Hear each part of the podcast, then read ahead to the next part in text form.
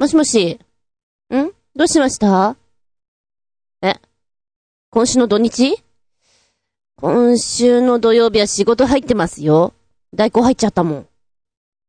日曜、日曜日か。そっか。えっとね、天気が良ければ、うん、天気が良ければいけると思います。あの、えー、前日に、電話しますんで、はい。じゃあまあそういうことで、うん、じゃあね。はぁ、先週の金土も頑張って行ったのに、今週も行かなきゃいけないの？そんなの嫌だ。嫌だ。嫌だ。嫌だ。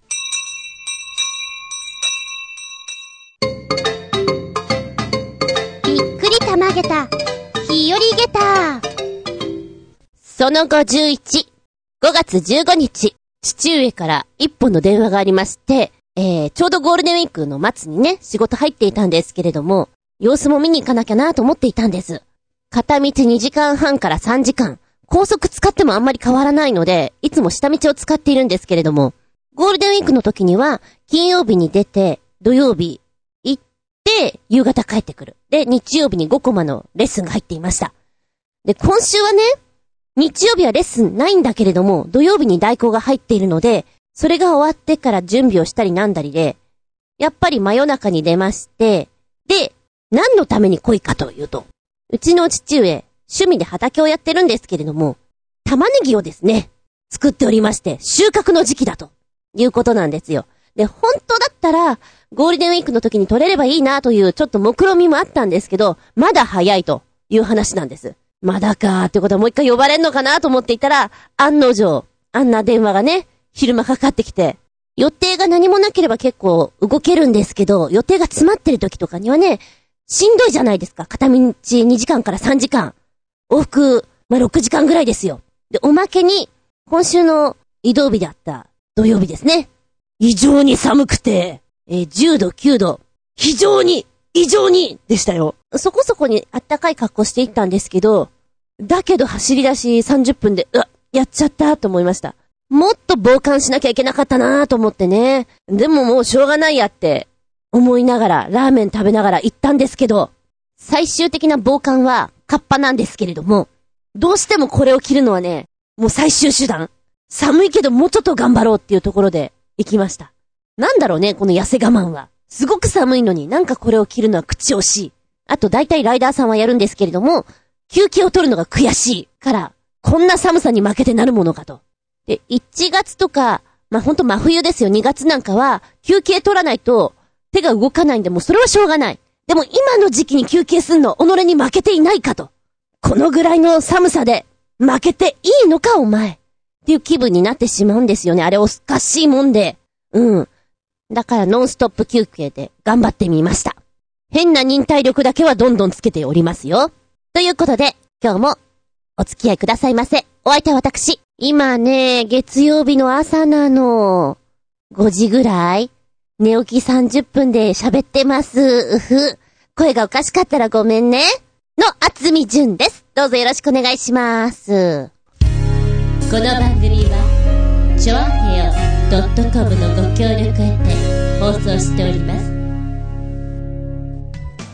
一年に一回やってくる玉ねぎ祭り。いや、私の中でね、一日かけて、まあ、やらなきゃいけないんです。だいたいその日って結構忙しかったりする時期なんですよ。なんで朝方行ったりとか、夕方までに終えて帰るみたいなパターンがあったりするんですけれども、今回も、ほんとそんな感じで、えーとね、玉ねぎ700か ?800 か？ぐらいの数、半分ぐらいはもう父上がやってたみたいなんですね。で、残りを抜いて、で、根っこ切って葉っぱ切って乾かして、で、1時間ぐらい経ってから、玉ねぎからね、切ったところから汁が出なくなるので、箱詰めして、荷造りして、姉に送りつけると。全部送りつけるという形をとっているんですけど、この箱詰めが大変でね。前回はね、11箱かなりなんかの、え、引っ越ししてんのかなっていうぐらい。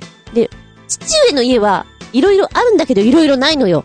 ガムテープとかあるんだけど、粘着力弱かったりね。これは何に使うんですか？みたいなハサミとかがいっぱい出てきやがって、違う。私が今欲しいのはカッターなんです。みたいな。あったとしてもサビサビになっていたりして、まずそのスタンバイをするのが大変なんですよ。で、時間聞いたらね、8時に収穫スタートと聞いていたので、着いたのがね、3時半だったかな？あ、3時ぐらいだ。で、異常に寒かったんでお風呂とかに入って寝たのが4時ちょいかな？まあまあ8時だったら、ね、寝られるなと思っていたら、途中で起こされまして、これを着て今から行くと。ちょっと待って、8時に収穫ですよね、父上と聞いたら。今から行くと。え えー、今、今寝てますけど、みたいなね、起こされまして。で、畑に行って、あの、ジンベエ来ちゃってね。まあ、やり方はもう知ってるんですけど、教えてくれて、で、黙々とやるわけですよ。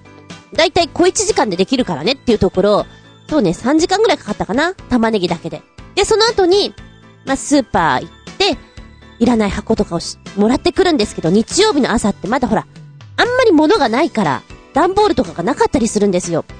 うわ、ないわ、と思って、まずスーパー行って、ちょっと大型のホームセンターっぽいところに行って、行ったら、あー今ね、ちょうど持ってっちゃったんですよ、段ボール。よし、じゃあ薬局だ。薬局って結構大きい箱があるのよね。で、そこに行って、ヤックスに行ったんです。ヤックス行ってすいません、あの箱もらっていいですか？つってもらって、そしたら今度、異常にでかすぎてね、折られていたからわからなくて、これはちょっとでかいなと。わかった。これを縮めるためにカッターで切って、サイズをね、調整しようと思ったら、で、カッターがなくて、よし、じゃあ100均に行って、カッター買って、あだー、もうガムテープないよとか思いながら、そんなことをやりながら、ピストン運動ですね。バイクで行ったり来たり、行ったり来たり。で、本当は、ちょっとね、あの、時間も押していって予定もあったんですよ。で、その一つに、あの、行きたいお店があって、通過点にあるから。で、そこの時間が、18時までと19時までなんですよ。それに間に合うように出るには、どうしても2時か3時には終えたいなと思いながらね、作業していたんですけども、まあ、途中ご飯も食べなきゃいけないから買い出しも行って、もちろん作りますよね。そんなことしていたらあっという間に時間が過ぎてしまいます。結局私が父上宅を出ましたのが4時過ぎだったかないやー、そしたら今度渋滞。渋滞ですよゴールデンウィークの時にも、うわー、渋滞と思ったのね。357めっちゃ混みですわ、と思いながら、これからディズニーランドのお客さんがどんどん増えてくるのね、って思いつつ、あ、やばい、この時間だともしかしたら前回と同じことやるかなと思って、別のルートを通って行こうと思ったら、そこもすっごい混んでいて、なになんで混んでるの？なんで？競馬？今日競馬あったのかな？とか思いながら、大変です。もう18時のお店が、浦安にあったんですけども、間に合わないなと思いながら、あー、じゃあ、ちょっとね、お土産で持ってきた玉ねぎを、浦安の知人のとこにいくつか置いていこうかなと思ったんです。いたずらしながらね。ええー、あの、19時にどっかお集まりになるようなので、その辺とかにいたずらしていこうかなと思ったんですけど、次の19時の閉店のお店があったので、あー、そこに行った方がネタになるかなと思って、そっち撮りました。ので、結構ね、おせおせな感じで、朝から収録って斬新。そして今日はダブルワーク。頑張れ自分。ちなみにね、畑仕事はそんな嫌いじゃないの。面白い。あの、トカゲさんとかがね、ざわざわざわってこう、走ってくるの見てて、すごいなんか、あートカゲとか言ってよ、言ってたら、父上はね、どうしたいや、トカゲがいてね。で、どうしたいのか？って言って、遊びたいって言ったら、いや、それはかわいそうだろ？って言われて、あ、私今低学年の男の子みたいなこと言っちゃったと思ってね。なんかトカゲとかって歩き方可愛いじゃないですか。好きなんですよ。ただやっぱり、なんだろうね、田舎にいるトカゲは足が速いね。全然追いかけられなかった。よく子供の頃は遊んでいたな。うちにいたトカゲは、よく捕まえたトカゲはとってもとろかったんだけど、畑にいるトカゲは捕まえられなかったな。尻尾が切れるのがちょっとブッキーですけどね。えへへ。まあ、そんな感じでスタートしておりますけども、今回はいろいろした準備ができておりませんので、随分手抜きになります。まあまあ、できる範囲でやっていこうかな。うん、そんな感じで、いろいろすっ飛ばしながら行きますよ。それいレッツゴー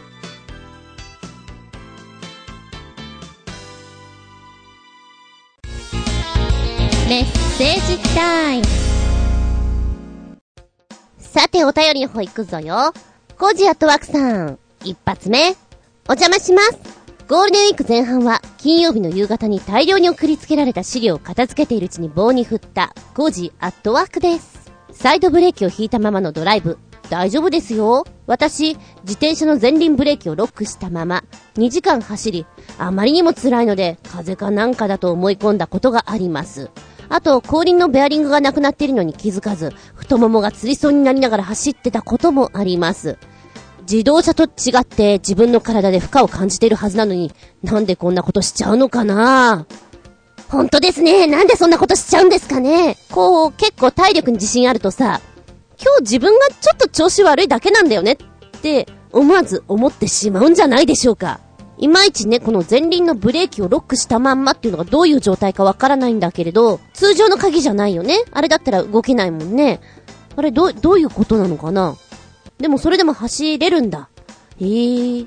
でもあれだよね。やっぱそのまんま走っちゃうと、自転車には良くないんでしょ？当然のことながら。ねえ、ハンドブレーキはね、いろいろこうランプとかついてるから、そこを見てればいいんだろうけどね。節穴だから、何度も言うけど。ガキデカは、私が本屋で立ち読みして、本気で笑い崩れた最初で最後の漫画です。なまっちゃった。最近になって、現在の年齢になった主人公、小回りを描いた作品が何冊か出ていて思わず買っちゃいました。ギャグをやり倒した挙句、悟りを得て、雲水となり、三等家の後ろ姿のしぐれで行くか、の句とともに、去っていくラストや、さらにその後、昔のギャグを捨てきれない中年サラリーマンとなっているエピソードなど、相変わらずの破壊力。最近のギャグ漫画って、もっと小粒で洒落ていったりするので、このくらいの刺激のある作品がもっと出てくれるといいんじゃないかと思います。ええ、ええ。そうなんだ。絶対に違うの分かってるんだけど、なんとなくよ。なんとなくなんだけど、あの、バカボンに出てくる、バカボン？そう、バカ、え？目が繋がってるおまわりさん、あれは誰？いや、赤塚不二夫さんだと思ったんだけどな。あの目の繋がってる、すぐ銃を撃っちゃうね、おまわりさん。と、ガーリガーリくん、ガーリガーリくん、ガーリガーリくんのあの絵柄がね、なんか混ざってる感じがするの、ガキデカって。いや、だいぶ違うと思うよ。今、しかも寝起きだから、だいぶ、なんか、ボンクラなこと言ってると思う。ちょっとネットで見てみるか？見たよ、今。ガキデカあ、そう、そうですか今すごい衝撃を、えーと、YouTube で見たんですけども、ネットって便利ですね。えー、1989年10月16日から90年3月26日にフジテレビ系で放映されていたアニメガキデカ。今オープニングソングね、聞いたんだけども、あれ、この曲っていうかこの声あの人だよなって思って、三谷裕二さん、あのタッチの、ええー 三谷裕二さん歌ってるってことは何？もしかしてガキデカの声は三谷裕二さんがやられてたということなのかな？うわー。そ、そうですか。たっちゃんがね、うん、とか思いながら今見ておりました。へえ、なんか、このね、YouTube の下に色々コメントがあるところを見てるだけでも面白い。なんかファンが多いんだなと思って。後でブログにリンクしときますね。でもね、なんか、今オープニング聞いただけで、なんだかとてつもなく迫、迫力っていうか、破壊力のあるギャグアニメなんだなって思いました。おそらくね、お母さんは見せたくないアニメなんじゃないかなと思いますよ。お坊ちゃまくんとかと一緒なジャンルなんじゃないかなっていう。お母さんそれ見て欲しくないわ、みたいな。こっち見なさい、みたいなチャンネル変えちゃうみたいなね。そんな雰囲気を、こう、プンプンに匂わせてるアニメではないかと思いました。あらら、ずんこさんはネギが苦手ですか？寒い日など、ちょっと炙ったネギだけを具にした味噌汁。根深汁なんかをよくやりますが、これはずんこさんにはおすすめできませんね。ちなみに、しじみ汁のしじみ、私は必要に全部食べます。ええええ、食べますともアサリの味噌汁のアサリも全部食べます。貝柱がうまく取れないときは、貝柱の反対側から、貝柱の根元がついているあたりをこすってやると、不思議と簡単に取れます。ええええ、そこまでして食べますとも。味噌汁に関してダメな思い出は、学生の頃、オールの後でよく行っていた新宿某所の定食屋での出来事。お味噌汁に入っていたんですよ。ちっちゃいゴキさんが。店の人に言ったら、あー、いい出汁出るんだよと言いながら新しい味噌汁に変えてくれました。飲んでから思ったけど、これ、同じ鍋の味噌汁ですよね。本当に出汁、出ましたよね。ちなみに、このお店はとっくになくなっているので、今あるお店の話ではありません。では、今読んでいて、あね、がお味噌汁に入浴中みたいな、読んで、突っ込み入れたいですね。なんでやねんまたそれ持ってきたんかいっていうあの、お約束みたいなね。これ、出されてもね、みたいな。そうですね。ごきたしが入浴されてる場合は私も速やかに言うと思います。もうちょっとほら、もうちょっと小粒な子だったら我慢することもあるでしょう。髪の毛ぐらいならあるでしょう。だけど、ごきたしは小さくてもごきたしですから。すみません、なんか入浴してますけど。い、いい出汁ですか？そうですか？みたいな感じになっちゃうけどね。あ、お食事中の方、お耳に手を当てて、あーってやってください。あーって。えっ、ー、と、うちの大学の学食なんですけれども、今は新しくてとっても素敵なカフェテリアになったんですが、私が1年生で行った頃は旧校舎があったんですね。その旧校舎にあった麺コーナー。えー、この麺コーナーっていうのは、いわゆるうどんとかラーメンとか蕎麦とかそういうところを出してくれるところのみの専門コーナーなんですけれども、ここで出されたラーメンの中に大きな大きなごきたしが入っていて、みんなやってる？あーってやってる？あの、お食事中の方よ聞こえないか。えっと、で、それを食べた友人がですね、異常に生臭かったって。うわー、そっかー。大人のゴキたちは生臭いんだ。レアだね。うえー、うえーって思いました。ごめんね、ごめんね、ちょっとバッチリ話で。あ、もういいよあーってやんなくていいよ普通に聞いて。聞こえないっていうのはもし本当にあーってやってたらで、あのー、味噌汁なんですけども、私本当に異常に好きで、まあ飲んだ後とか、オールの時とかは、一人でこう、味噌汁飲みに行っちゃうぐらい好きなんですね。まあ具材は本当に色々たっぷりじゃなくてシンプルで好きなんですけれども、うん。ネギはね、なんか苦手意識があるみたい。で、ちょうど、あの、畑仕事をしていてね、ネギを父上がもらってきたので、じゃあ、ネギで、なんつうの甘辛炒めみたいなのしようかな。美味しいって聞いてたんですよ。これだったらすごいパクパク食べられるよって聞いていたので、じゃあこれやろうかなと思って、みりんと、なんだ？酒と、で、ちょっと昆布だし的なものと、醤油系で味を入れて、少し私はピリ辛が好きなんで七味を入れて、コトコト煮込んで、ちょっとね、焦げ目をつけたりなんかして食べたら、あれ？美味しいね。これだったら私食べられるなと思いました。ちょっと食べすぎると体に悪いかなみたいな感じはしましたけれども、なんだろうな。多分私の原点の嫌いな元は、給食にあると思うんですよ。給食で食べた、あれがまずかったからこれ嫌いみたいな。グリーンピースご飯のあの、グリーンピースがぐじょっとしていてまずかったんですよっていう、そういうのも多分あると思うんですよね。だもし食べたら、今、美味しいじゃんっていう風になると思うんです。すり込まれてるので、なんとなくネギが苦手というのがあるみたいです。生ネギちょっと苦手。ただ、喉にいいかなと思って食べてますけど。まずは一発目のコージアットワークさんのふつおた固め落ち、3連発あざうす続いては新潟県のひなチョコヨッピーさん。ブログの方にくれました。犬診断と猫診断、結果は同じ。ずんこさん、こんにちネギネギ僕は、猫診断は何度やっても黒白。犬診断は柴犬です。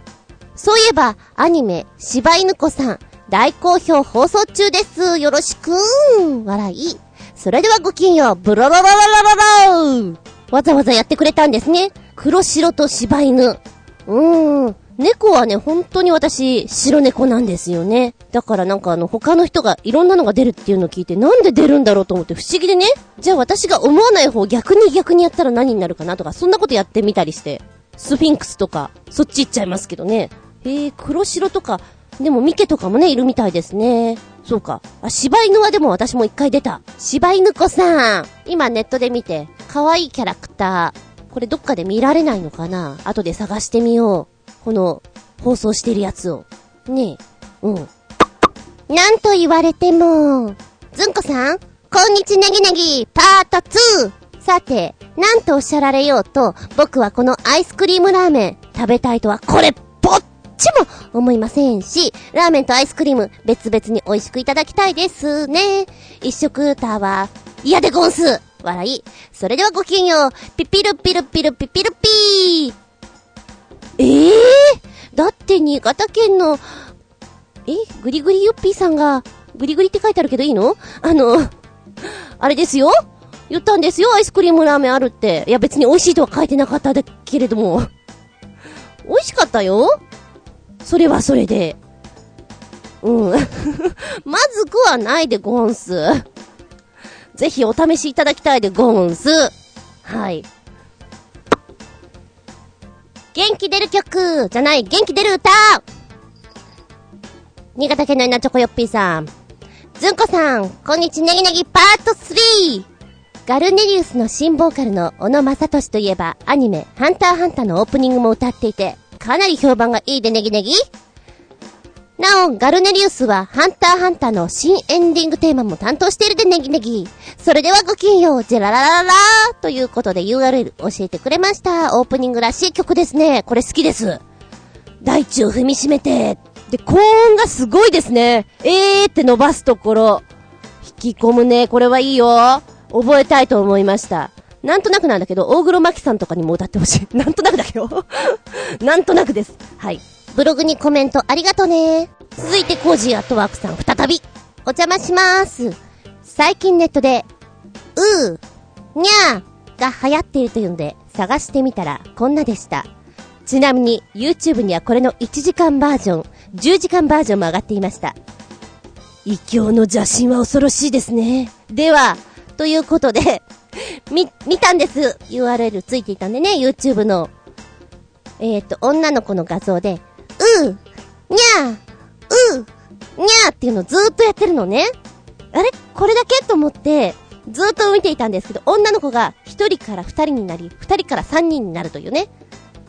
増えたみたいな。ただこれを見てると、頭の中がうーにゃーでいっぱいになってしまう。なに ?1 時間バージョンとか10時間バージョンとかあるんだ。うわー、なんか洗脳されちゃうよね。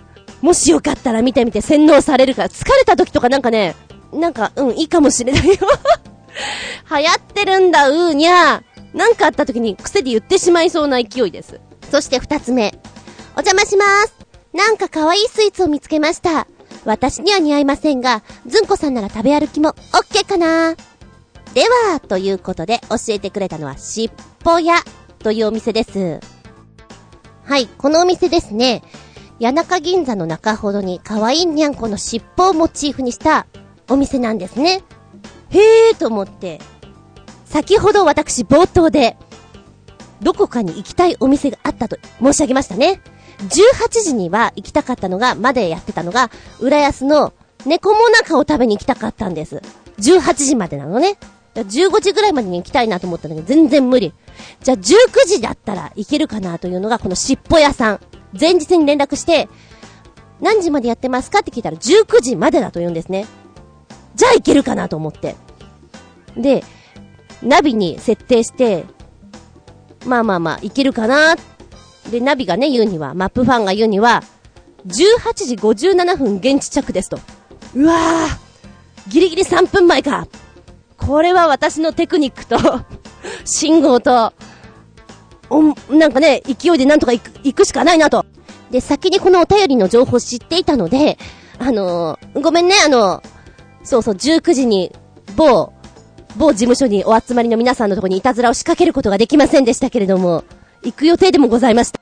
で、このナビの言う通りに向かって行って、尻尾屋さんになんとかなんとかと思って、で、この尻尾屋さんね、どんなのかなっていうのは、サクッと書いてあるんですよ。スティック焼きドーナツです。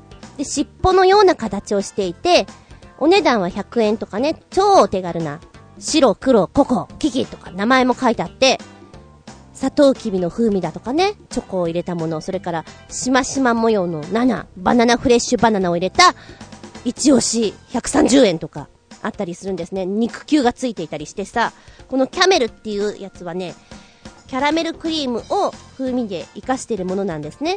で、焼き塩をトッピングしているので、結構さっぱりと食べられる一品ということなんですけれども、他にもね、こにゃんこのしっぽ、かっここ、かりんとう、400円とか、にゃんころ餅、わらび餅なんですけど、こんなのとか、にゃんぐどしゃっていうものとかね、ラングドシャクッキー、ラングドシャは、フランス語で猫の下、あ、知ってる知ってるこれえー、こんなものもあったり、季節商品としてまあ、にゃんこソフト、ワッフルボール、それから招きソフト、なんていうのがあったりするんですよ。これ、これは食べなきゃバカでしょうと思って、ここに来たくてね、愛車を飛ばしましたよ。で、えー、18時50分に着いたんですね。近くに。よっしー巻いたぞ私のが勝ったナビに勝ったと思いながら。で、そこから、ちょっと歩くのかなと思ったんですね。近辺になかったから。おかしいな、おかしいなと思って、あ、じゃあまず電話番号書いてあるから電話してみようと思って。プルルルルルル、プルルルルル。すいません。あの、今近辺にいると思うんですけども、どこですか？よくやるんですけど、見つけられなくてね。そしたら、おじさんがね、すみません。本日はお休みでして。ええー、ええ、聞いてないよいや、一瞬ね、私が節穴で気づいていないのかなと思ったの。で、今ね、ブログの方っていうかあの、ホームページの方を見たら、どこにも休みって書いていないの私が悪いわけじゃないのショックですもう、無駄、無駄に走っちゃったよ、私。頑張って。玉ねぎ積んで。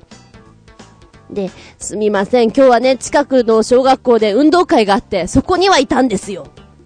でもね、今日休みでね、って。ええー、もうがっかりだよ。すげえ疲れたよ、しっぽ屋さんと思って。ショックだったんです。そんなことがあったがために浦安に行ってません。でもね、あの、いつもその近辺は走ってたりするんですけど、夜中なんですよ。夜中というか深夜というか早朝というか。なので、人がいる時間帯にその辺うろうろしたことがなかったんですけど、スカイツリーすっごい近いのね。近いんですよ。あ、こんな近いんだと。今更何を言ってんのかって話なんですけど、あー、そうね、あんまりにも近すぎて、東大元暮らして、スカイツリーが見えておりませんでした。このしっぽ屋さんなんですけども、谷中本店、それから亀戸店、スカイツリータウン空町店と3店舗ございます。聞いたら、19時まではやっています。お休みは、書いてないけどもしかしたら日曜日休みなんじゃんぐらいな。書けよちょっと思いながら、ええ、行きますよ、ここの店。リベンジしますとも。だって、食べてみたいじゃん。猫の尻尾の焼きドーナツ続いて新潟県のひなチョコよっぴーさん。ずんこさん、こんにちネギネギ、パート 4! さて、僕が最近ネットで見て、なんじゃこりゃと思ったものです。商売繁盛の縁起物の招き猫を現代アート化した作品が、ドイツ人のボリス・ペトロブスキー？言い方違ったらごめんなさい。なんかすごいロシアっぽい名前になっちゃった。えー、による、The Army of Luck 幸福の大群と呼ばれる作品ですが、連動して一斉に動く520匹の金色の招き猫は非常に不気味です。つまりこの作品を考案して作ったドイツ人は、パープリンで間違いありません。笑い。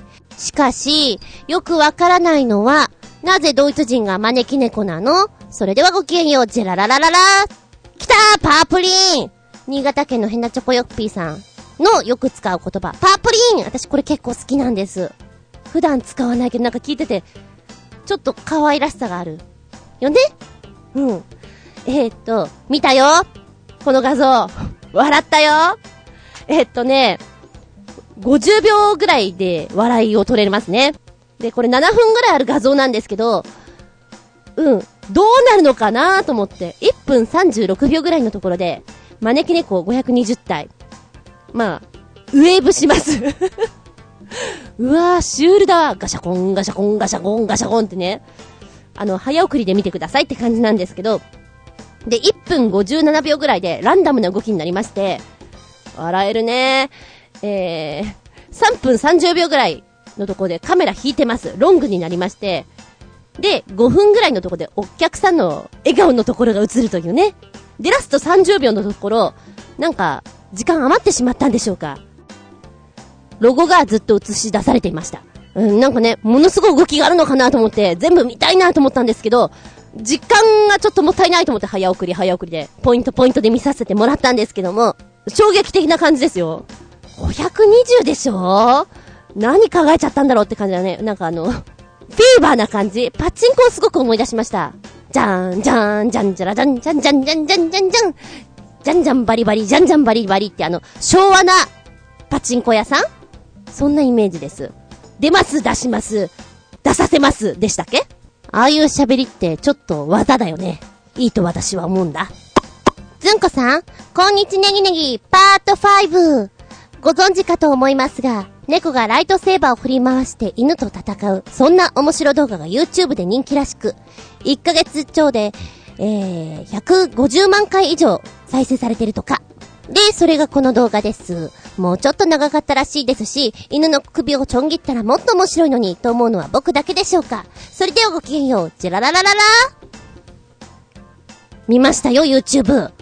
うーん、私ね、ほんと好きなんだけど、検索して見てないので、有名かどうかも知らなかったです。面白いこれっていうかすごいな喧嘩はやめて、二人を止めてって感じですね。こういう風になるんだっていうのがちょっとびっくりした。ゲタゲタ玉ゲタ、ゲタ5つ。本当にライトセーバー持ってるみたいなんだもん。ボーンってね。あ、ちなみにライトセーバーといえば余談なんだけども、あの、撮影の時ってライトセーバー持って戦うシーンあるじゃない？でもあれ、持ってるふりじゃないですか。後で CG で足してくから。だから役者さんは、あの、ライトセーバーを出している時に、ボーンって自分で言いながらやるんだってね。ボーン、カキーン、ボーンって。子供のチャンバラみたいよとか思いながら、で撮影するんですよっていう話を聞いて、うわぁ、真剣なんだけどちょっと笑っちゃうと思ってね。えー、余談です。あ、ちなみにね、犬とか猫とか、まあ、要するに喧嘩している動物たちを収めるためには、君たちやめたまえって言って収まるわけじゃないじゃないですか。なんかびっくりさせるのが一番なんですよね。水をかけるとか、上から布をかけるとか、はっと脅かすのが一番です。大きな音を出す。ってよく言いますね。首をちょん切ったらかわいそうだよっていうかそれでもうスプラッタだから怖い怖いダメダメ喧嘩はやめてー猫つながりでお後がよろしいようで。ずんこさん、こんにちねぎねぎ、パート6。話題もないので、こんな街中アート写真集をご覧ください。見応え十分で暇つぶしになります。笑い。それではごきげんよう、じゃらららららというサイトを教えてくれましたよ。これはね、好き。トリックアートとか好きな人は、ハマるよ。数えたらね、このサイトには70枚ぐらいの画像がありました。多分よ。多分70枚。私が好きなのは、パックマンとかね、スパイダーマンとかね。で、あの、道路に、ああ、スポンジボブがいたんだ。引かれちゃったねっていう。踏まれちゃったか。踏まれちゃったねっていうような画像とかがあったりして、あの、笑いを誘えるのが好きですね。あと、すっごくリアルなのもあったり、宗教的なのもあったりするから面白いです。ああ、これは手が込んでるなと思ったのが、木、トリーにですね、傘をささささっとこう、かけて、遠目から見たらまるでイチョウの葉っぱのような感じかな。ふわっとした。うわ、これよくやったな面白いです。あと、壁面に自転車をいっぱいかけちゃったりね。あー、これ私好きよっていうのが水道管？下水管？からマリオが出てくるの。ててってっててって、うん。こういうのが好きね。私面白いな。本当にこれ面白いので、もしよかったら見てほしいなっていう作品です。一枚一枚感想を述べたいぐらいですもん。芸術の秋にな。ずんこさん、こんにちネギネギ。パートセブン。セブン、セブン、セブン、セブン、セブン、セブン。あ、ごめんね。あの、セブンって言うとこれをどうしても言いたくなるんです。昔っから。見てはいなかったけど、どうしても言いたくなるんです。はい、よ、それました。えー、っと、話題もないので、スイーツネタですが、吉祥寺などで四角いシュークリームが売られているとか、かっこご存知かもしれませんが、なんか美味しそうですね。それではごきげんよう、ジェラララララこれはうまそうですよ。えー、っとね、サイトを見て YouTube だったんですけども、え食パンなの？可愛らしい。すごくおしゃれな感じです。シュークリームじゃないだろ？うっていう感じなんですけど、シュークリームなんですよ。四角いね。これはびっくり。たまげた。驚がし。このね、作られてる方はパティスリーブラザーズっていう方々なんですけれども、お菓子をインパクトを与えようよと。世にないものを作って、常に新鮮なものを作ろうよっていうことで、崎本三兄弟がですね、作りました。驚がし。この四角いシュークリーム、えー、三男坊が作ったのかな？なんか知んないけど、このね、三人の兄弟の 写真が非常になんだろうね、あのー、かっこよく撮られて、ちょっと面白いです。あれ、ど、どうしちゃったのかなっていう感じはしますよ。で、イメージは洋風まんじゅうだそうです。あー、これは知らなかった。食べてみたいなと思って。えーとね、近々行こうと思っております。太っちゃう。えー、でもなんか、四角いから歯ごたえがしっかりしているんだけど、もっちりしていてとっても美味しいらしいですよ。驚がしい。まさに私の好きそうなタイプの玉げたお菓子ですね。吉祥寺はね、おしゃれな街なんですけども、バイクを置くところがないんですよ。だから行ってもね、どうしてくれようかなっていつもフラフラフラフラしちゃうんだけれども、これは本当に食べに行きたいので、えっ、ー、と、アトレ本館1階に売ってるそうです。行くよ行っちゃうよと思ってまーす。また食べた時に紹介できたらなーと思います。続いては旅人さんのメッセージ。ずんこさん、こんにちは。旅人です。こんにちは。今年のゴールデンウィーク、私はついに未踏の地である北海道へ鉄道旅行に行ってきました。4月27日の夕方から5月2日の昼までの車中泊込みの5泊6日の旅でした。主な行き先は札幌の羊ヶ丘展望台のクラーク像に、博物館網走監獄に、宗谷岬に、世界三大夜景の一つの函館の夜景と色々回ってきました。なお、宗谷岬に至っては、稚内駅からレンタカーを借りて行ってきました。だって駅から宗谷岬まで30キロあるし、車で約30分の距離、宗谷岬までの路線バスはあるけど、帰りの列車に間に合わないし、ある意味、苦肉の策なんですよ。それと私は鉄なので、前から行きたかった無人駅にも行ってきました。外部からのアクセス、かっこ、車などでの訪問が不可能な完全に孤立した小幌駅や列車列車到着本数が上下線ともに1日1本の上白滝駅と、いずれも秘境駅の上位ランクの駅です。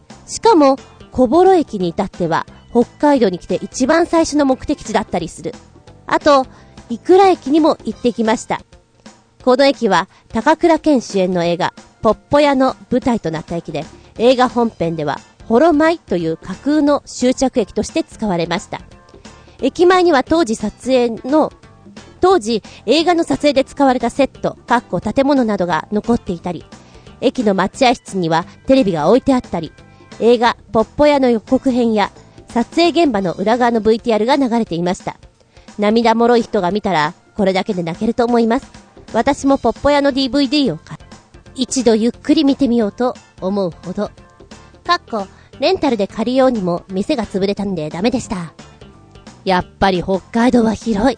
なので、観光名所、主に釧路や根室など、道東方面には回れませんでした。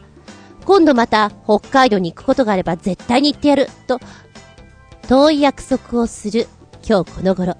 関係ないが高倉健って何気に北海道が舞台となった映画にでよく出ているような。幸福の黄色いハンカチしかり、網走番外地しかりと。ええー、そうなんだ。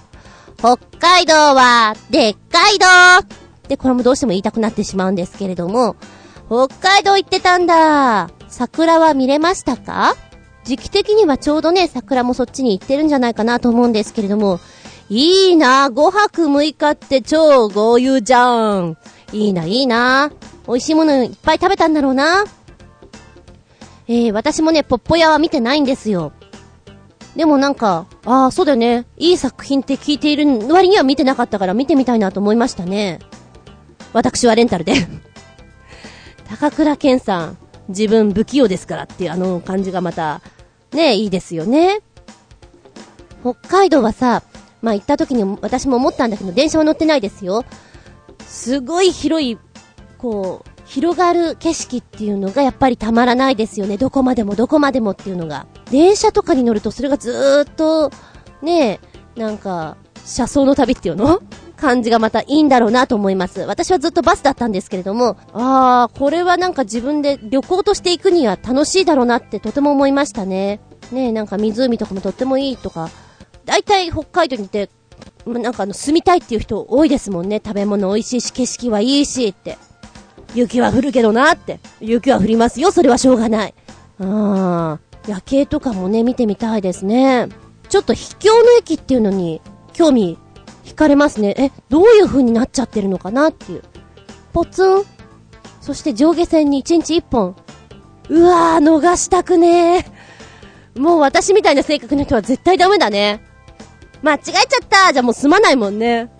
あの、お休みしちゃいます。今日、今日はちょっと都合により厚みお休みみたいなね。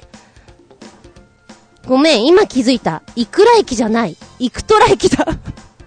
さっき読んでて、いくら駅って面白い名前だよなって今、サクッと見たら、いくとら駅じゃん。全然違うじゃん。ごめんね、いくとら駅でした。あの、名前がさ、北海道って、やっぱりちょっと変わってるじゃない？それがなんか、日本なんだけれども、独特の北海道弁っていうかアイヌの言葉が混ざってるっていうのかな？なんかそういうのがすごく面白いなと思いますね。これでそういう風に読むんだとかそういうね。なんか駅、駅名とかもすごくさ、ちょっと硬いような名前が多かったりするじゃないですか。うん、だからなんかね、新鮮ですよね。で、振り仮名振ってないと私なんか困っちゃいますよね。え、これはなんて読んじゃっていいのかなみたいな。そのまま読んでいいのかなみたいなね。おこっぺとかね。何これど、どう読むのみたいな。いや、たまにあるんですよ、住所とか見ていて。え、これ冗談で書いてんだよねっていうような住所のところが。で、ネットで調べると本当にあったりして、あ、ごめん。真剣だったんだと思って。冗談で書いてるのかなみたいな。私も豪遊の旅、してみたいな。駅弁、面白いのいっぱい食べられました？いや、面白いって言っちゃダメか。美味しいのって言っておいた方がいいか。美味しいのいっぱい食べられましたか？その辺もね、画像とかあったらぜひ教えてほしいなとか思います。網走監獄、私もちょっと、見たいです。興味あります。あ、今、ふと思い出しちゃった。昔、建設関係でこの網走監獄の方の、携わった人がいたなーっていうのを、ちょっと、聞いたなはい、新潟県のひなチョコヨッピーさん、再び、ずんこさん、こんにちネギネギ、パート 8!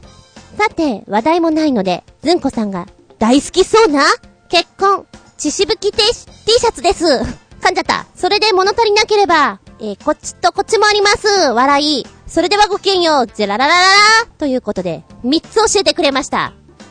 ちょっと待って。新潟県のヘナチョコヨッピーさんは、私を誤解してるよ別に結婚とか血しぶき大好きじゃないよスプラッタが好きなわけじゃないんだけどな病んでますか？私は。病んでませんよ。ちょっとワイルドなだけです えっと、あの、そうね、1枚目にご紹介してくれたのがシンプルです。シンプルに、まあ大体3000円ぐらいな感じでね、えー、地しぶきがズバッとこうありますね。あっちだなっていう。3000円ぐらい。私が思ったのは、白い T シャツを買ってきてペンキで作ってしまった方が早いんじゃないかと。よりリアルにできるんじゃないかと思ったりしましたけれども。で、それで物足りなければということで A と B を教えてくれました。A の方はですね、銃で撃たれた感じですね。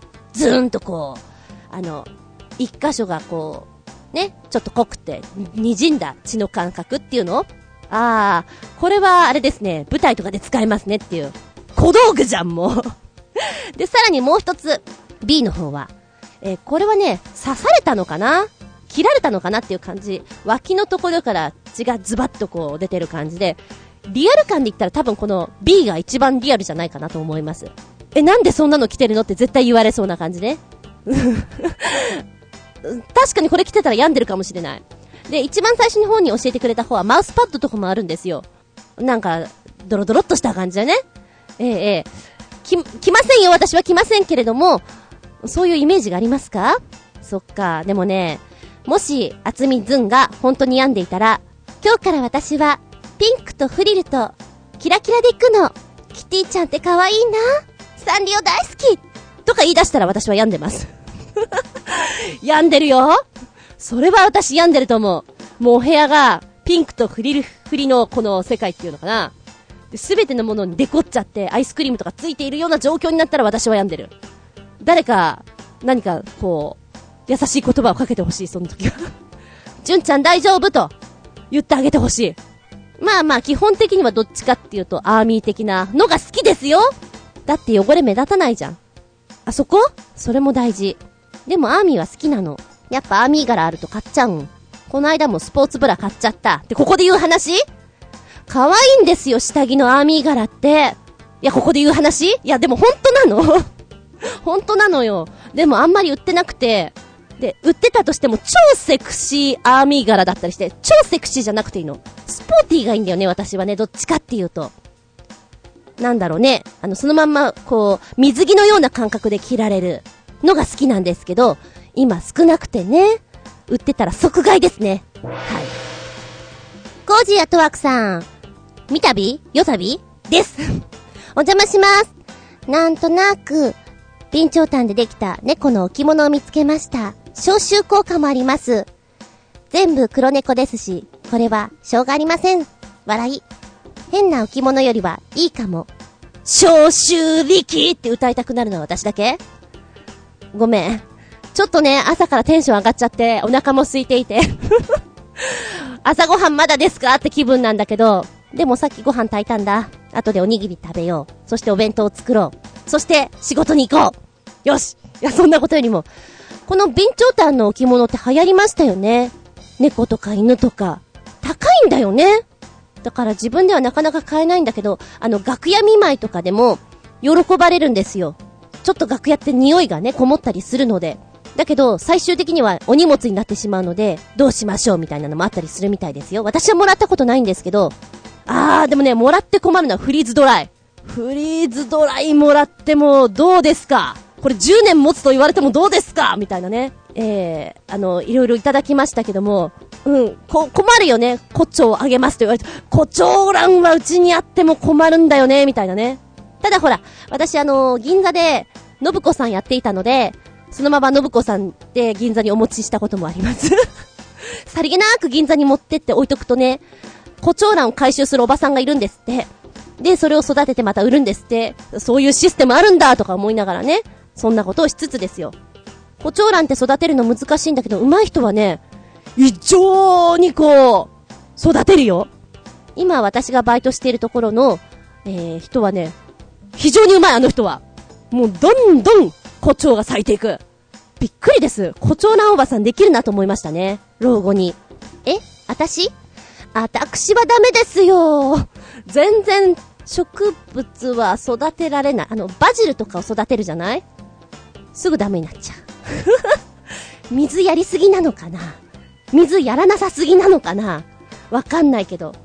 猫のね、形をした苔を育てるやつがあったんですよ。すぐダメになっちゃった。もう苔が、苔を作ってるんだか、雑草を育ててんだかわかんなくなっちゃって。もうダメだ君はもう終わったなああいうのがちょっとわからなくてね。多分私みたいな女子が、女子を強調しとくけど、サボテンに行くんだろうなって思います手がかからないから。サボテンはいいぞ話しかければな。ぐんぐん育つからな。日に当てとけばいいんだ。多分な。ピンポン。私サボテンを育ててませんよ。ピンポンピンポン。まだそこまで言ってませんから。先生してきます。ということで、コージアットワークさん二つ目。今年も年に一回、私が先生になる時期がやってきました。ずんこ先生にはお呼びもつきませんが、2日間で12コマは結構ハードです。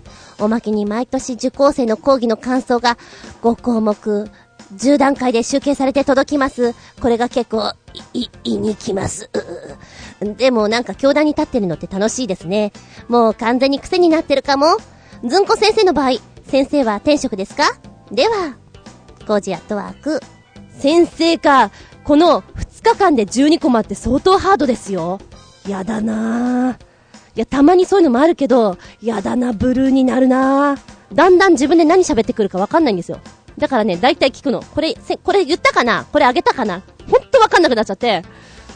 書いても書いてもですね。うん。もう生徒の名前もわかんないですよ。だからそのうち、あの、私はずるいんですけど、ちょっとちびっこが喜びそうな感じね。そこのピンクのお嬢様とか、若君素敵な若君とか、ちょんまげの君とか、あの、あえてそういう言い方をすると喜ぶんですよ。名前も喜びますけどね。うん。そう、授業やるのいいんだけど、後で評価を出すのがね、あの子誰だっけって本当になるから、きついですよ。あでも、コージアットワークさんの世界だとどんな授業をされるのでしょうか。しかもさ、行ってきますって、えっ、ー、と、土曜日曜で行ってきたのかな？大変だね。胃に来てる？胃に来てるか。ホットミルクを飲め。ホットミルクはいいぞ。蜂蜜を入れるんだ。もっといいぞ。お腹が空きました。ラストです。新潟県のひなチョコヨッピーさん。ずんこさん、こんにちネギネギ、パート9、キュー、キャンあ、これもね、トランプとか出すときには必ず私言ってる言葉。なんか Q ちゃんは言っとかなきゃいけないのね。まあ置いといて。さて、話題もないので、最近発掘され、誰が見てもとっても変だと思う、80年代のアメリで、アメリカで作られたらしい、空手ラップという曲のビデオクリップがネットで話題になっています。これを見て、失笑してもらったり、なんじゃこれと突っ込んでもらったら最高です。それではごきげんよう、ジェラララララ。なんじゃこりゃ ウケる。あの、まず最初のところで笑える。1、2、3、4。Come on everybody, practice! チャーとか言ってあの、こう、月をしながらそれをやってくれる。外人さんが1、2、3ってあの、普通に数字を数えるだけでなんておかしいんでしょうね。で、80年代の雰囲気をすごく出していて、髪型とかもすごく出ていて、面白いです。で、途中出てくる芸妓さん？なんだろう、あの、芸人さんいたよね？男の方なんだけど、小梅太夫だっけ？あんな感じなんですよ。どう見ても小梅太夫で、ちゃんちゃかちゃんちゃんちゃんちゃんちゃんみたいな、あんな感じで出てこられてて、どうだろう、そのメイクは何か色々間違ってて逆に面白いみたいな。外人さんがやると本当におかしくてね、間違った日本人をいろいろこう得てしまっているところがいいね。たまらないね、これはね、元気になる。なんか、いいよ、ぜひ見てほしい。空手。あの、この空手ラップは、でも、ところどころやっぱり80年代に流行った踊り的なね、ウェーブとか入っていたり、あの、ちゃんとターンとかもダブルターンとか入れてたりして、あ、ジャズはちゃんと取り入れているな。でもなんとなくこの、な、エアロビ的な感覚は何なんでしょうとか思いながら見ていたんですけど、素敵だわ、たまらないわ、これ好きだわ。いい疲れた時にぜひ見てほしい。うん。あ、ちなみにね、余談なんだけども、空手つながりで言うと、今私は、クーポンサイトとか、まあ昔から、ね、ちょっと買っていたりするんですけど、メンテナンス部的に、空手と、なんだろう、そのフィットネスを融合させたものがあったんですね。今度それ行ってみます。2枚買っちゃった。さらに冒険部。お一人様だけど冒険部。あの、できることとできないことがあって、できる時には誘いますけど、できない時には一人で行きます。ウィンドサーフィン行きます。だったった。ずんこどこに行っちゃうんだろうなんかあの、ねえ、そんな感じですね。今日はね、非常にお便りいっぱいで、すごくびっくりしたんですよ。なんでしょう？だってもう、お便りコーナーだけで、46分喋ってますからね。びっくりたまげたメッセージ。でも嬉しいです。なんかね、この1週間ぐらいの間にこうザクザクザクザクくれて、日々の日々の中に、あ、これは下駄に面白いかなとか送ってくれてるんでしょ？ありがとう、あなたの生活に下駄を。もっと下駄を。ま、ちょっと今回は手抜きなんで効果音とか色々抜けちゃってると思うんですけれども、うん、お便り本当に助かってますよ。さあ、あなたもお便り送りたいわ。混ざってみたいわ。コメント出してみたいわっていう方、ぜひぜひお待ちしております。お便りは、チョアヘオのホームページ、お便りホームから送っていただくか、もしくはパーソナリティブログの方にコメントを残していただく。はたまた、ずんこの独り言、私のブログなんですけど、こちらにコメントを残していただくか、メールフォームの方、ポチッと入っていただくか、直接メールアドレスもございます。こちらご利用いただいても構いませんよ。全部小文字です。geta アンダーバー zun アットマーク yahoo.co.jp geta アンダーバー zun アットマーク yahoo.co.jp こちらまでお願いいたします。お便りたくさん、ありがとね。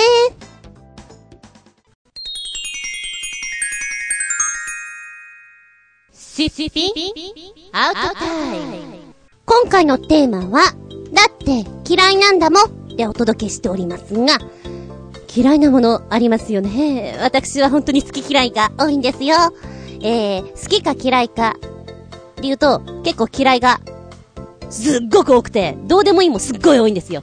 好きは少ない。大人になればね、我慢しなきゃいけないこととかもいっぱいありますよね。ただ子供の頃は、嫌いな食べ物でも食べなさいっていう状況があったりして。特に学校にもよると思うんですけど、うちの学校は結構厳しめというか、先生にもよりますね。これを食べないと次に行けませんよっていうか、あの、あんたはずっと食べてなさいよ状態で。あの 昼休みの間もずーっと食べてる状態っていうのは結構あったりするんですよ。で、最後の最後でもう次の授業始まっちゃうから、最後の一口を食べて終わりなさいっていうのもあったりするんですね。じゃあ、ここのところ一口だけとかさ。古速な手段なんですけど、先生にバレないように、この、お皿の隅の方にね、ピーマンとか隠したりして、下の方とかに隠したりして、先生が他のテーブルとか、他のね、食べ残しをしてるところに行ってる時に、うまいことこう、捨てちゃうとか、そういうことをやってましたね。古速ですよ。やっぱりね、お家でも言われたの。グリーンピースとかピーマンとか、うーん、食べなさいよっていうのはすごく言われていて、でも嫌いなんだからしょうがないよね。その当時はね、お肉とかもあんまり好きじゃなくて、豚肉とかあんまり食べられなかったんですよね。ええ。あの味が薄くて、こう、ちょっと脂身のあったりするものが特にダメで。で、やっぱり食べなさいと言われたら、しょうがないから、あの、飲み込んだりして我慢してましたね。結構その時に訓練したから私食道が太いんじゃないかって勝手に思ってますけれど、グリンピースとかもなんか美味しさがわからないななんでグリンピースご飯に混ぜちゃうかなっていう感じはしたよね。チャーハンにグリンピース入れないでほしいなみたいなあの、上に3粒ぐらい乗ってるんじゃなくて、全部に混ぜちゃうやつやめてみたいな。まあ、めちゃくちゃ私がピーマン嫌いなので、ピーマンの肉詰めというのはうちの食卓で出たことはございません。中華料理屋さんとかに行って、チンジャオロースって頼むでしょ？えー、みんな食べてるけど、私はあの、チンジャオロースの周りの白いパリパリしたやつを食べてました。白いパリパリとお肉の部分。それで十分です。純ちゃんお腹いっぱいなの？うん、お腹いっぱいなの？みたいなね。だって嫌いなんだもんしょうがないじゃない基本、お腹いっぱいで結構ごまかしてましたね えー、海産物系はね、今もあんまり得意じゃないんですよ、貝とかは。おっきい貝とかは、どうしてくれようと思っちゃってね。サザエとか、ああいうのは。だから、うん、お腹いっぱいだからあげるみたいな、その作戦は結構取ってましたね。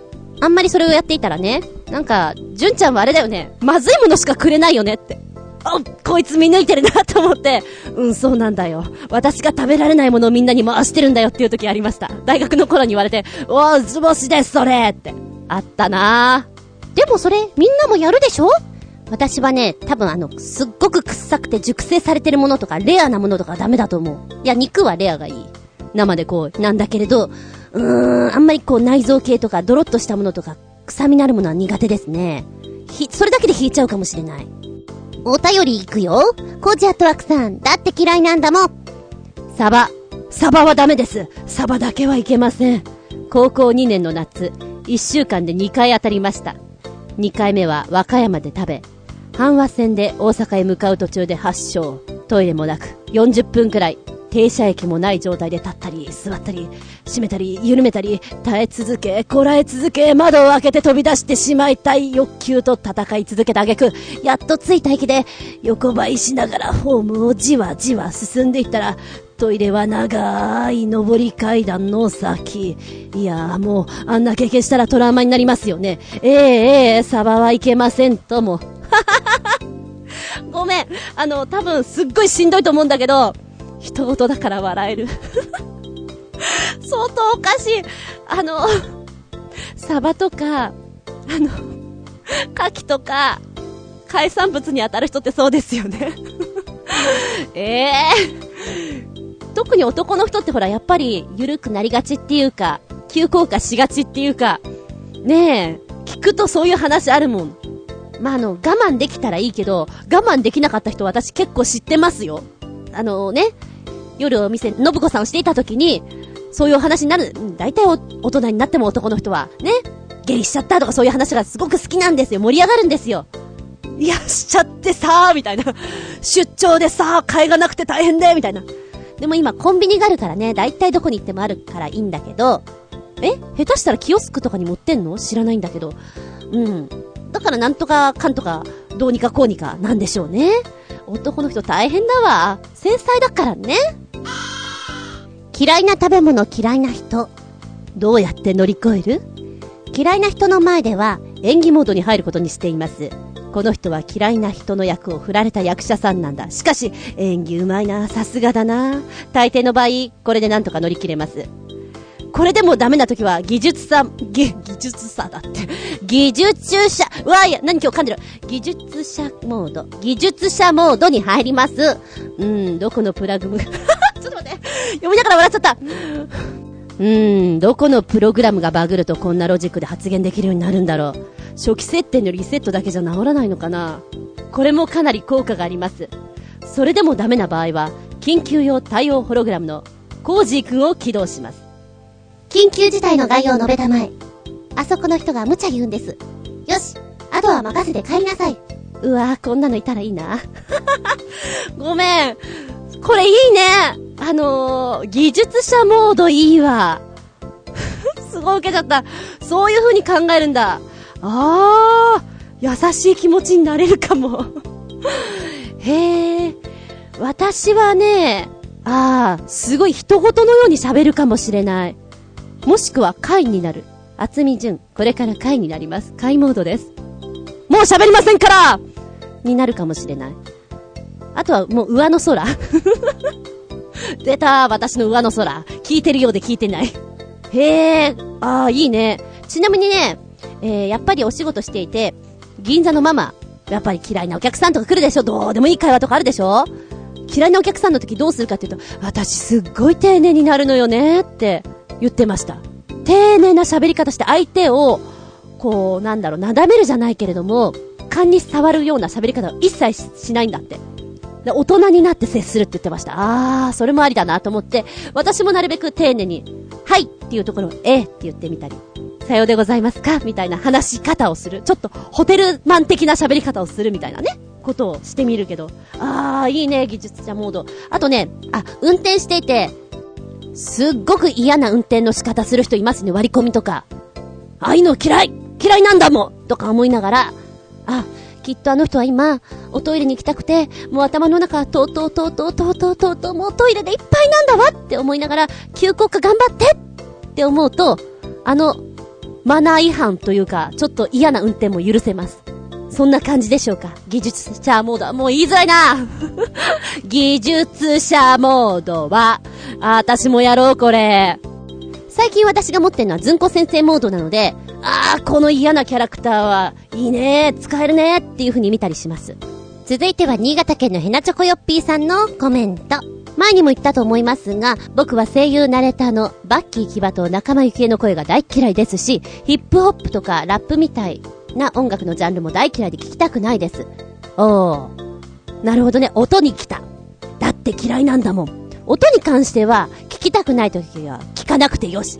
でも聞かなきゃいけない時には、早く終われと念じるしかないかな。あ、もしくはやっぱり私上の空かもしれない。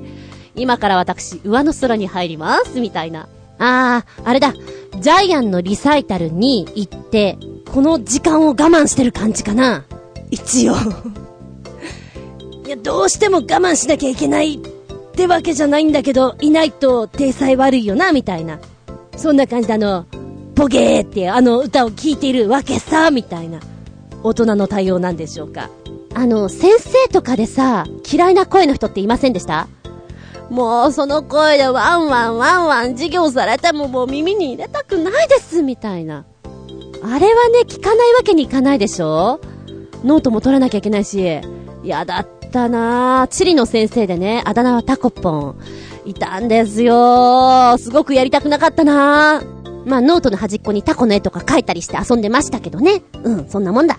あの、人間ってすごいもんでさ、すっごい嫌なものって、なんとかこう、うまく調整できるように、心穏やかになれるようにできてるよね。そこがすごいなって本当に思います。嫌いな食べ物嫌いな人、どうやって乗り越える？常識的な食べ物なら好き嫌いなく食べられると思いますし、非常識な食べ物なら食べる必要性がないので食べません。極論、嫌いだと思う食べ物は食べないし、体に悪影響を及ぼしそうな食べ物でも大好物だったら食べるでしょうね。嫌いな人間も叩いて、物騒な話、殺してやりたい野郎もいたりしますが、実際にはそう思うだけですし、いつか見てろよと思うぐらいですね。解決策なんてありませんよ。嫌いなものは嫌いですから。そうね、新潟県のヘナチョコヨッピーさんが書いてくれてるみたいな内容は、やっぱりちょっと大人の対応って感じですよね。大人であるならばそういう対応も可能であろうよみたいなね。ただそこまで成長してなかったりすると、うまく対応しきれなくてこじれちゃったりしてね。がんじがらめになっちゃったりしてね。ああ、大変。ほんとね、己でそうなるととてもとてもたまらんのですけれども、不幸は蜜の味とは言ったもんですよ。人のは面白い。頑張れ、みたいなね。嫌いでも頑張っとけ。そんな感じですよね。どんな感じなんだか。どこどこにあの人がここに来るんだなとかそういう情報が分かってたら、あえてそこには行きません。あ目の前からなんかその人っぽい人が来るなと思ったら違うとこに行きます。で、向こうが気づいてないんだったら絶対こちらは気づかれない前にどっかに行きます。日常のアンテナはとっても弱いんですけど、嫌いなアンテナは結構強いです。ピーマン発見、ピーマン発見、ここにピーコンピーコン。ああ、あそこに A さん発見、A さん発見、迂回いたします。ああ、ここに B さんいます。B さんいるので迂回します。っていうのはしょっちゅうです。だって、嫌いなんだもん。あー、でもね、ピーマンか、レバーかって言われたらレバーのが嫌いかもしれない。レバーは、焼き鳥のレバーとかは、焼いちゃダメだ、あれ。食えんわ。飲み込むことにしています、あれ。こういう時は花粉症でありたいなって思いますね。特に鼻に来ている 時ね。ああ、僕はコーラは大好物ですが、ゼロカロリーとかノンシュガー、ダイエットとかいうコーラはクソまずくて飲まないし飲めませんし、最近は特保のコーラなんて出たらしいですが、そんなものもパスです。コーラはペプシツイストが最高です。笑い。あー、コーラはね、好きな人って味にこだわりがあるもんね。うん。特保のコーラ、飲んでみた。美味しくないっつうか、な、なんだろうな。ちょっとこれは飲みたくないなって思ったスッキリ感がちょっと足りない。私は基本的に炭酸であればそんなにこだわりはないんですよ。ドクターペッパーじゃなければね。あのー、まあまあコーラ味であればっていう感じで、そんなにね、まずさは問わないんですけど、特保のコーラはいかんなと思いました。好みでしょうけれど。えー、続いてが、旅人さんの、だって嫌いなんだもん。先ほども飲めましたが、私はゴールデンウィークに北海道へ行ってきました。やっぱり北海道は海の幸がすごいです。最終日に泊まった函館の朝市もものすごい賑わいようで、朝の方が道路が軽く渋滞するほどと褒めてやりたいのは、山々だが、私は魚介類のほとんどが食べられません。特にウニやイクラ、カニやホタテと、いずれも北海道の名産だが、全部嫌いです。だって苦いんだもんおかげで北海道の駅弁は一つも食べられませんでした。なので北海道の食事は主にコンビニの弁当やおにぎりばかりでした。一応ラーメンは食べましたが。ああここにさっきの答えが書いてあった。ああ、そうだったのか。ウニやイクラ、カニ、ホタテ。ああ、私もね、あんまり惹かれるもの。強いて言うならホタテかな。ホタテ好き。ホタテの、あの、揚げたやつとか好き。イクラ、イクラも、あの、うん、美味しいのを食べたとき、あ、うまいなと思った。ウニは、ウニもあんまり山ほど食べたいなと思わないんだけどね。そうか、コンビニ弁当やおにぎり。むしろ、ジンギスカンとか肉いったらどうだったんですか？肉。ラーメンはね、食べたいね。えー、そして、嫌いな食べ物、嫌いな人、どうやって乗り越える？逃げちゃダメだ。逃げちゃダメだ。と言いつつ、逃げます。笑い。あははは新次君戦法だ。ああ、私も今度からじゃあ新次君戦法使おう。逃げちゃダメだ逃げちゃダメだ逃げろーピューそれが一番平和なのよ知らぬ存ぜぬ平和のもとってね。魚介が嫌いなのに北海道行っちゃうのもなんか切ないよな。切ない切ない。はい、ラストメッセージです。えー、ブログの方にいただきました、なっちんさん。嫌いなものあるじゃろっていうことに。ない量は食べられないけど、一応何でも食べられる。そうしつけられた。とりあえず食べる。食べてみる。案外、何でも食べられるもんだ。ピーマンだって、パプリカの黄色ならいけるんじゃない？旦那はダメだけどね。超敏感に反応するから笑えるけど、だっていい年したおっさんだよ。強いて言えば、ラーメン？でも食べられなくはない。食べようと思えば食べられる。あれはラーメン屋の匂いが嫌なんだよな。おー、一つ言っとこう。パプリカもピーマンですよ。いや、それ言ったら、あの、私の好きなね、唐辛子系とかもピーマンの仲間ですよ。でも辛いから許すよ。辛味で苦味は抑えられてるから許す。あとあんまりこう、香りがそんなきつくない気がするのね。ピーマンはダメ。パ、パプリカもピーマン？あれ、一緒だもん。私だからナッチンさんの旦那とはね、食事が合うよ。バイクも乗るしね。合うよ、合うよ。えー、ラーメン。ラーメン屋さんでね、臭いところあるよ。臭いっていうか、まあまあ、スープの匂いっていうんですかね。動物臭っていうんですかね。わかります、それは。ちょっとここいい、いい、スープ出しちゃってるな、みたいなね。私は、ラーメン好きです。だけど、豚骨の臭いのは、ごめんなさいです。あと、魚介系の臭いのもちょっと勘弁です。普通のがいいです。普通のシンプルなのがいいです。はい。お便りこちらもたくさんありがとうございます。嫌いだけどさ、うまいこと付き合わないといけない大人だったりすると特にね、子供の時には嫌いだから食べたくないって言えるけど、そこのところはしっかりだね。はい。だって嫌いなんだもん。あなたはどの戦法取りますか？逃げちゃダメだですか？元気でソング、やる気でソング。コージャートワクさんからのお便り、お邪魔します。連休なのに雨続きですね。おまけに私は連休前日に大量の資料を送りつけられ、休み明けにはもらえますか？とか言われる始末です。はい、こういう時は強制的に元気になる曲を使いましょう。単曲、元気ソングを送ってくださいました。え全部私の方のブログの方に飛べるようにしときますので、よかったら聞いてみてください。元気出るよ。えまず、一つ目。バスケットボール NBA のシカゴブルズの入場曲です。オリジナルはアラン・パーソンズのプロジェクトのシリウス。ビデオでは常に対戦チームのバスが吹っ飛ばされてます。迫力あります。あの、かっこいいし、リズムがすごくね、なんだろうね、やる気を起こさせるっていうのかな。これは私、個人的に使いたいと思います。え何に？稽古によ稽古で使いたいのよそして、えー、二つ目がですね、実際にコートで見るとこんな感じ、コールが入ると思いますという、二つ目の YouTube の方の画像です。On forward from Edogawa, Tokyo, 59 Koji at work! みたいな。あ、うまくできない。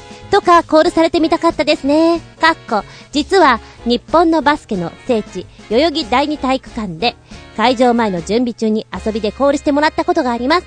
泣きそうでした泣いちゃえ男泣きしてしまえよ、そういう時には。これもかっこいいよ。へえ、なんか、バスケってこういう風にやるんだっていうのを初めて知りましたけど、なんだか、いろいろ、こう、湧き立つものがね血、血がこう踊るっつうのかないいですね。かっこいいですね。舞台とかに使いたいと思いました。そして三つ目が、タイムアウトやハーフタイムにかかる通称、ヘイソング。オリジナルはゲイリー・グリッターのロックンロールパート2です。私が無理やりやる気を起こす時に使うのはこれです。では、の、以上3曲。うーん、これを聞くとね、頭の中それでこびりつく感じだね。手拍子とリズムが。やっぱりこう、やる気を起こさせるには、なんだろうね。一定のリズムからこう盛り上がりソングっていうのかな。私はやっぱりそういうのが好きなんですけども、これはね、それに当たってきて、いいね。ぐうたらしてる時にはこれをかけましょうって感じですね。ちなみに私がやる気を起こす時には、うーん、クイーンをかけたりね。えっ、ー、と、それから、布袋さんの、キルビル あの辺はもう、テンション上がりますね。あと、パイレーツ・オブ・カリビアンのテーマソング。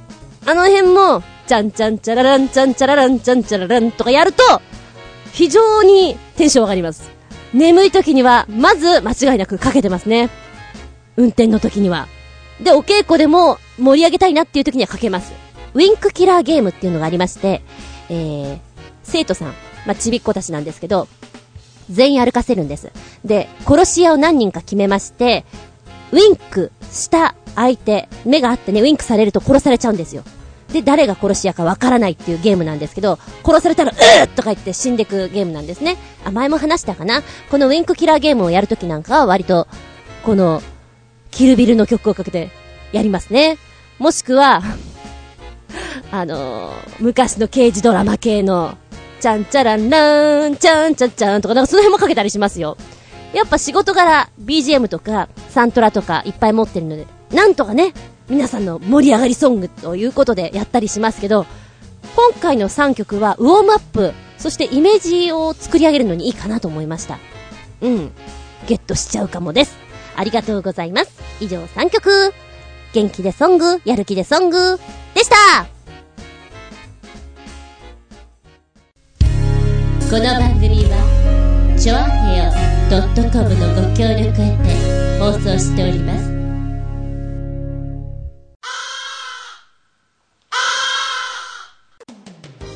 手抜き、手抜き、手抜き、手抜き。だってしょうがないじゃない、そういう時もあるのよ。時間がなくて。はい。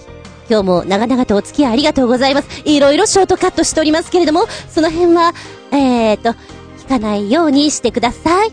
気づかないようにしてください。では次回は、5月29日、その52でお聞きいただけたらと思います。テーマはですね、ゲタッタフードでお送りいたします。玉ゲタ。驚いた食べ物。口に入れるものだったら、飲み物でも食べ物でもどちらでもいいですよ。お菓子でも何でもいいですよ。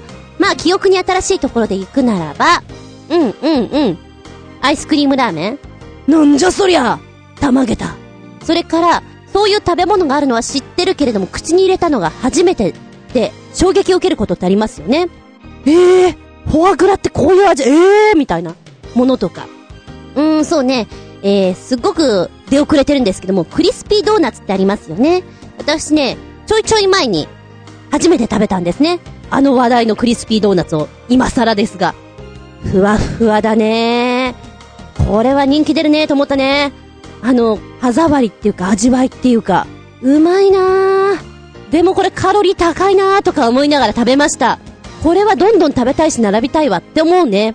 そのぐらい衝撃を受けたお菓子だなって。びっくりするぐらい、まずい飲み物とかもありますよね。なん、な、な、な、なに、なにこれ？なにこれ？商品にしちゃっていいの？実験？実験しちゃったの？みたいな。もうあまりのまずさにたまげたよっていう、そんなところとかもあったりしますよね。えー、口に入れて、驚いた衝撃。その食べ方、え？それ、何？ご飯にそれかけちゃうの？それかけて食べるの？びっくりだよ。人の食べ方を見て驚くのもありますよね。それでも構いません。下たったフード。驚いた食べ物の話でぜひお願いいたします。あ、そうそう、今日のアンケートね。アンケートっつうか、蛇口があります。好きな飲み物が出てきます。一つだけね、何を出してもらえますか？ということに、コージアトワークさん。もちろん牛乳です。牛乳があれば何でもできます。もちろん腰に手を当てて、一気飲みもします。すっごく欲しいです新潟県のヘナチョコヨッピーさんは、抹茶入り玄米茶でいいです。一番大好きな飲み物、ペプシツイストは自分で買って飲みますから、笑い。ああ、ちょっと高級系なお茶ですね。それもありですね。旅人さんは、男は黙って、かっこ意味不明。アイスカフェオレ。だそうです。おう、そうきたか。え、何の意味があるかって？いやいや、意味はないのさ。蛇口があって、好きな飲み物が出てくるとしたら、あなたならどうするってただそれだけのアンケート。お付き合い、あざーす。では次回は、その52、5月29日、日付が変わるその頃に、お聞きいただけたらと思います。お相手は私。ブログにね、玉ねぎいっぱいつ、取ってるのよ、みたいなことをあげてたりしたら、メールで、頑張れ玉ねぎっこネギネギって書いた。よしおんくん。ねぎらいの言葉かそれ。あざーす。頑張るよ。君も、血のドロドロ取りたまえ。厚み純でした。早朝から。見舞い、聞く舞い、話す舞い。純子の話も、もう、おしまい。アディオースネギネギ、玉ねぎネギ。そう、私は玉ねぎねぎ。い